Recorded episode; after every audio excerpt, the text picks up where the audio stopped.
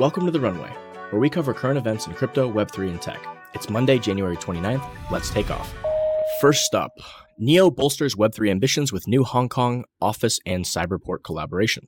Neo is a, a, layer one blockchain that was very popular in Asia over the past probably five to 10 years. Um, but it looks like they have a really cool collaboration here with a business park in, the, in southern district of Hong Kong. It's got a huge entertainment complex, um, a bunch of offices. And the idea of this is to sort of attract startups and Web3 talent, Animoca Brands, ZA International, a couple other unicorns um, in the fintech categories setting up shop here. So what's happening here? Neo's landscape expansion into Hong Kong's digital landscape, the newly established office situated within the vibrant confines confines of Cyberport, Hong Kong's premier digital tech and Web3 nexus, positions NEO at the heart of the city's burgeoning blockchain ecosystem.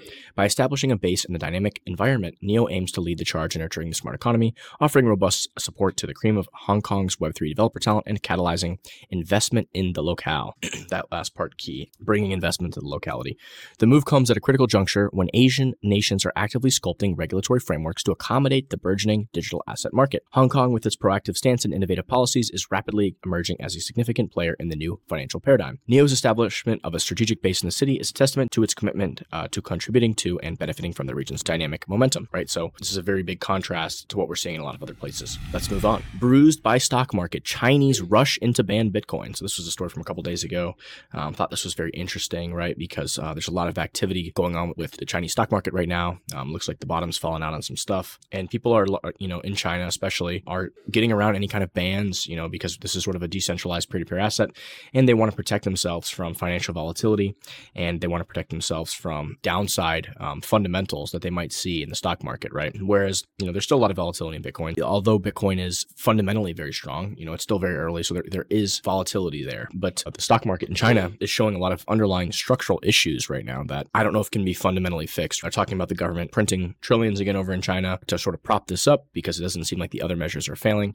Um, that really is sort of the only way out there. This is this idea of asset inflation. You know, there's a lot of underground stuff happening. People buying uh, s- small amounts here of Bitcoin. Um, they, they, sort of view Bitcoin as a safe haven like gold. Bitcoin, for all intents and purposes, has a lot of the fundamental characteristics of gold. So even though, despite any bans, despite any things, you know, people are still finding a ways to sort of access this this safe haven with a strong underlying fundamental bias that's bullish over the next decade. Next up, bug that took down 8% of Ethereum's validator sparks worry about even bigger outage. Interesting to look at a proof of stake network here where we've got a, a sort of a validator where there's only a couple different clients and one of them knocked out 8% of the network. It looks like the bug was in this Ethereum's Nethermind client where had it been in something like Geth, which is probably the main client that they use actually here around 85% of Ethereum's validators are currently powered by Geth, and the recent outages to smaller execution clients have renewed concerns that Geth's dominant market position could pose grave consequences if there were ever issues with its programming. Geth, which stands for Go Ethereum, is primarily developed and maintained by the Ethereum Foundation, the main nonprofit that supports Ethereum development. So, again, they say here Geth hasn't been totally immune from bugs, no software is. Um, so, this is definitely a, a point of, of concern here. If Geth were to have a bug and 85% of the validators just stopped working on the network, that would very, be very problematic. You know, we've seen with proof of work, you know, we've got sort of this idea of mining pool concentration uh, that can potentially be a problem. But, but e- very easily, a miner can just press a couple buttons and point their mining rigs at a different pool. The ability to, to change pools is very, very liquid. Um, whereas if you built a node and it's stuck with this validator client, there's a lot of stuff that could cause a lot more problems long term and require a lot more configuration to change, right? Next up, an Ethereum ETF is coming sooner than you expect. Um, I know this is a topic we've discussed a lot about regarding Ethereum ETFs. Bitcoin ETFs were delayed because of politics. Now that we have clarity, along with seven deadlines between May and August, Ethereum ETFs aren't far away. You know, there's a lot of speculation, one way or the other. I do think that the personally, I think the approval of an, an ETH spot ETF is, is now not only certain but imminent. And they wrote here in this article, while the United States uh, Securities and Exchange Commission was able to spout nonsense for over 10 years in its various denials of its BTC equivalent, the watchdog can no longer hide behind diffuse objections to what is patently clear commodity ETP filing. Indeed, as was observed by Commissioner Hester Peirce in her damning indictment of the SEC's conduct over this approval, published on January 10th, the denials of these applications never made sense. Uh, yeah, a lot of stuff the government is doing doesn't make any sense. Um, and that's why they, the court found them arbitrary and capricious. If we just play this out, game theoretically, um, Ethereum will have an ETF at some point. I don't know if it'll be this year. I think it will, but you know we'll see over the next couple years for sure. All right, next up. Polygon Labs and Warner Music Group push music industry Web3 evolution. Polygon Labs and Warner Music Group announced two recipients of their inaugural Web3 Music Accelerator program to further the evolution of the music industry. I think we're going to see a lot more growth on this front with Web3 creators and music and, and different things like that. I think it just makes sense to be able to give out NFTs to fans, to be able to communicate with fans, to be able to give fans ownership of different things, whether it be, you know, a, a percentage of song royalties and stuff like that. I think it's just a natural collaboration potential there. Next up, Victoria's Secret's new AI shopping partnership exposes new dangers, experts say. Victoria's Secret and Google announced a multi year partnership that will see the popular retailer leverage the tech company's AI to improve online shopping. Get ready to have your uh, wife's breast or your own breast and bust size stored in the Google Cloud. I mean, it does make sense here, right? You know, for whoever's been in there, right? There's usually people that sit with you and will ask you, what you're looking for and help with your style, with your sizing, and all that type of stuff, right? So um, it's very hard to replicate that online. So it just makes sense that an AI chat agent would fill that gap there. It is a little bit concerning though regarding the data, but let's see here what some of the objections to this might be. Chatbot selling lingerie products, personal assistants yelling at you to eat your vegetables, AI powered cars refusing to allow you to go 60 and a 55. This is AI's world now. We're just living in it. Schweppes said. Heritage Foundation Research Associate Jake Denton shares some of these concerns, saying that such partnerships should set off alarm bells for anyone concerned about the potential for consumer exploitation. As AI systems become more sophisticated, brands will gain an unprecedented ability to understand and sway consumer behaviors, Denton told Fox News Digital. Well, Mr. Denton, I think that we're already well past that point with platforms like Google, who already have an unprecedented ability to understand and sway consumer behaviors. That's already actively going on, and I think yeah, I agree that you know there is potential for it to get even worse. While most Americans still do not fully grasp how their information is harvested and analyzed in the retail space, integrating AI could expand the power of companies to quietly manipulate purchasing or spending under the guise of personalization. think that's already here. Next up, FTC launches AI inquiry into Amazon, Alphabet, Microsoft looking at investments and partnerships. FTC Chair Lina Khan said her agency is looking into AI deals among the biggest players developing and using the technology. Khan described it as a market inquiry into the investments and partnerships being formed between AI developers and major cloud service providers. Companies named include Amazon, Alphabet, Microsoft, Anthropic, and OpenAI. Looks like they're going to be doing some kind of survey here by invoking this authority to conduct a so called 6B study named for Section 6 b of the FTC Act, the regulator can look into the AI company separately from its law enforcement arm and make civil investigative demands. For example, the agency can order companies to file specific reports and answer questions in writing about their business. So basically, this just gives this branch of the government the power to basically conduct fishing expeditions whenever they feel like into whatever company they feel like, even if there's no wrongdoing suspected, which, in my opinion, is, is absolutely patently absurd. We hope the FTC study will shine bright light on com- companies that don't offer the openness of Google Cloud or have a long history of locking in customers and who are bringing that same approach to AI services, a Google spokesman said in a statement. Wow. So uh, Google is praising the government.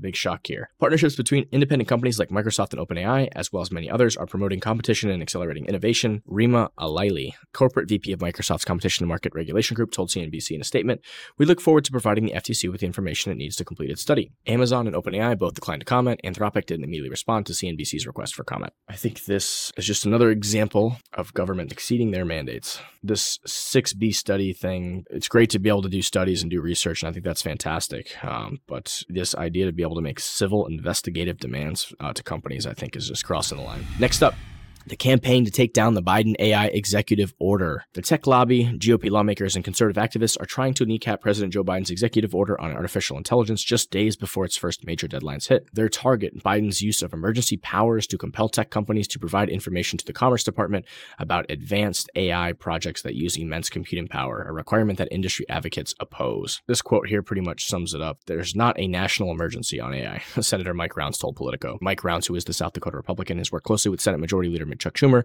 to draft AI legislation, but said Biden's use of the DPA to regulate AI is not necessarily what the Defense Production Act was made for in the first place. Big surprise. Even Chuck Schumer can uh, see that this is not necessarily what the Defense Production Act was made for. Just like the uh, the Securities Act was not made for crypto to regulate orange groves in the 1930s or whatever it was the Defense Production Act was not made to regulate AI in 2024. But it will not stop the authoritarians and the governments from, you know, exceeding their power. I have a friend of mine who says, you know, power is there for the taking, and whether it's legal or not is irrelevant because people just take the power and do as they please, which this is a lot of what we see. Next up, researchers at Anthropic taught AI chatbots how to lie, and they were way too good at it. So I think this is interesting that, you know, these companies are sort of playing around with this stuff, looking and seeing what is actually possible. And I know they show this picture of the Terminator here. But uh, the scientists built LLMs with nefarious hidden motives and trained them to use lies and deception. The bots were designed to appear honest and harmless during evaluation, then secretly build software backdoors. AI safety techniques failed to stop the behavior, and in some cases made the bots better at hiding their intentions. So it's good that these companies are sort of self policing themselves and making sure that they can sort of troubleshoot any potential problems, because I think that's wise for business just in general, right? So even without the government coming in and, and uh, breathing down their throats, they're already sort of playing around, seeing what they can do, seeing what can be built, trying to see what the potential downsides are, the lacks in security or the lacks in potential danger zone to sort of counteract that, right? This is kind of like a lot of companies doing cybersecurity and having cybersecurity people on their team. This idea of this like sort of white hat hacker thing, um, where you use a white hat hacker to sort of probe your your safety. So it's good they've got scientists kind of working on this to see what's possible and then how to counteract this. Next up, Google releases realistic AI text to video generator Lumiere. This is really cool think there's been a couple of these already with Stable Diffusion and a couple other models that were similar, but you can get an idea here. You can input text, you can put a picture, and you can sort of say, hey, make a video out of this. And we're really starting to see the beginning of these, these types of applications. This is going to have a huge uh, productivity boost for marketing personnel, uh, for people working on movies, films, and ads. Super cool. And finally, right out of George Orwell's 1984, New California bill could require cars to have speed limiter technology. A new California bill would require certain vehicles sold or manufactured in the state to be equipped with speed limiter technology. California Senator Scott Wiener introduced the new bill, officially known as SB 961, as part of the Safer California Streets legislation package. The package aims to reduce traffic deaths in industries statewide. Listen to this. The technology would electronically limit the speed of the vehicle to prevent the driver from exceeding the speed limit by more than 10 miles per hour. Oh man, Big Brother is coming in hot. Let's take a look at some uh, spicy takes from the past week or so. Just in, Google's updated its guidelines today to allow crypto trusts to advertise their products in the US. BlackRock Spot Bitcoin ETF ads are already popping up. So I guess Google had a ban on what people could advertise before and now they're letting them advertise the ETFs. Thank you to our Google overlords for the permission to advertise. Robert Breedlove Bitcoin is rule based money. Fiat currency is ruler based money. Rules exist so people can play the game fairly. Rulers exist to rule over the slaves. Choose wisely. That's a good quote here. Permit me to issue and control the money of a nation, and I care not who makes its laws. Mayer Amschel Rothschild. This is very true. And this is, a, I thought was really cool. This idea of uh, this duck curve kind of shows the usage of power during the day, right? So you see, as time has gone on during the day, there's just nobody using any of this power. And you're getting this huge duck sink here, right? Where during the day, when everyone's at work and no one's really using their you know water heater and using all their electricity, you need a consumer to sort of incentivize those those solar panels and to sort of pay off the investment into them, right? You need a consumer to buy that energy because like during the day, everyone's at work when the panels are actually producing energy, and during at night, everyone comes home at night when the sun goes down, and it's like this massive spike of load on the grid, right? So during the day, to sort of incentivize that load, there's a perfect opportunity for for Bitcoin mining, right? Uh, to come in and to use that power during the day, and then you know shut off at night if necessary. Luke Broyles, people will literally not buy Bitcoin because they are afraid the government can control it and send it to zero. Meanwhile, they have bank accounts, bonds, cash, and own real estate. The government can't control the former, but the latter is inherently secured by the government. Isn't that funny? I hear people say that all the time. Can't the government control it? Well, what, all everything you own, the government can control. It's just funny. It's like you know, do you say that about your house? Do you say that about your car? Do you say that about your stocks? Do you say that about your bank account? Just silly when we, we all know that Bitcoin has you know much better underlying fundamentals. I love this. This uh, this the irony of this is classic. You have to pay money to visit Karl Marx's grave because the Marx enthusiasts who have the property could not find a realistic way to maintain the property without charging visitors a fee. I'm just going to let you process that now. Classic. We must become capitalists to fund maintenance of the Marx statue. We must knock down the Marx the Marx statue and replace it with George Washington. Love that. This is the video about Bitcoin that Elizabeth Warren and her band of cronies don't want you to see share this with everyone. So this is a, a kind of a cool video, kind of showcasing, um, you know, Bitcoin mining in Africa, where there's a lack of power, and then there's no there's no financial incentive really for uh, you know a power company or a producer to come in and install the infrastructure to produce a bunch of power when no one can actually buy and consume that power, right? And then the, the small little cities and towns, you know, are not using that much of the power uh, for most of the time. And Bitcoin mining is sort of this way to sort of fund a lot of these projects, and I think that's what we're talking about here. Cool video. We'll leave the link in the notes. Next up, Michael Shellenberger. I love this guy. This guy's amazing. he just kind of like puts it all out there. Canada's Prime Minister at Justin Trudeau froze the bank accounts of 2022 Freedom Convoy protesters, claiming it was an emergency, but it wasn't. And now public has proof that his government used fake intelligence to illegally frame protesting truckers as violent extremists. Big surprise here. I think everybody knew what was going on with that whole thing. It's just another example of an authoritarian manufacturing, you know, propaganda uh, to justify the use of ridiculous amounts of, of abusive power. Authoritarian behavior for Mr. Trudeau. Next up, this was a really cool visualization of the Bitcoin ETFs. I think it leaves out the uh, Grayscale Bitcoin Trust, but it kind of shows all of the other trusts by the day since the ETF launch. And you can kind of see how each one is just gobbling up Bitcoin, right? People are allocating, they're buying Bitcoin in those things. And I think it goes up to the 24th. It doesn't have the last seven days or so, but just kind of shows how each ETF is slowly, slowly accumulating Bitcoin for investors. So kind of cool. And again, uh, GBTC during this time will be uh, negative because it's losing. People are fleeing GBTC because of the higher fees um, and for whatever other reason to go to some of these other ETFs. But eventually, that selling coming from the from GBTC will sort of stop or slow slow down much more. And again, GBTC might start going the positive again eventually too. You know, it's market has options now. Next up, this is Jesse Powell. I think he's the CEO of Kraken, or he's a co-founder, and he used to be a CEO. I don't know if he's a CEO anymore.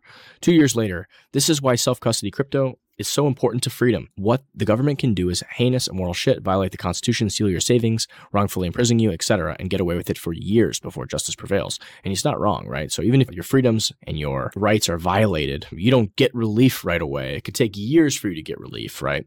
Um, that's why they continue to do it because they know that you know they're not going to get punished for it, or if they will, it'll be a slap on the wrist. And meanwhile, you, you get totally screwed. This is just evidence in everything, right? Because if you if they violate if they violate your rights, you have to sue them. You have to go to court. It takes time. You have to appeal. You, you know, there's all these processes, escalations, and seven years, five million dollars later, you know, you finally win. But do you really win, or you just lose all that time, all that energy, all that money? Um, and, and very rarely do they make you whole. So, in a January 23rd decision, Justice Richard Mosley concluded there was no national emergency justifying the invocation of the Emergencies Act, and the decision to do so was therefore unreasonable. In February 2022, Prime Minister uh, Justin Trudeau's government used the law for the first time to freeze funds, including cryptocurrencies, donated to truckers protesting COVID 19 restrictions, which the court found was unconstitutional, right? So, this due process took forever and it's again, I think Jesse Powell here says, um, one of his previous posts says, due process is for plebs. Might makes right in Canada. If someone dissents, you just confiscate their wealth, revoke their licenses, exclude them from the financial system, and kill their pets. No need to debate the law, policy, or even rights when you have a monopoly on violence. And that is very true. This is why cypherpunks write code and cypherpunks deploy, um, you know, privacy preserving technologies and uh, authoritarian resistant technologies, censorship resistant technologies, right? Things like Bitcoin, where even if they want to, they can't physically take it from you, right? Because it's a true bearer asset um, and it's got all these beautiful properties that make it uh, digital preserver and storage of wealth um, with some privacy preserving features. Sam Lyman I love this. Crypto is the preferred currency of criminals in the same way Elizabeth Warren is Native American, which is to say, not at all. In 2022, only 0.24% of all crypto transaction volume was associated with illicit activity. Despite this, Warren claims that crypto's main use case is money laundering.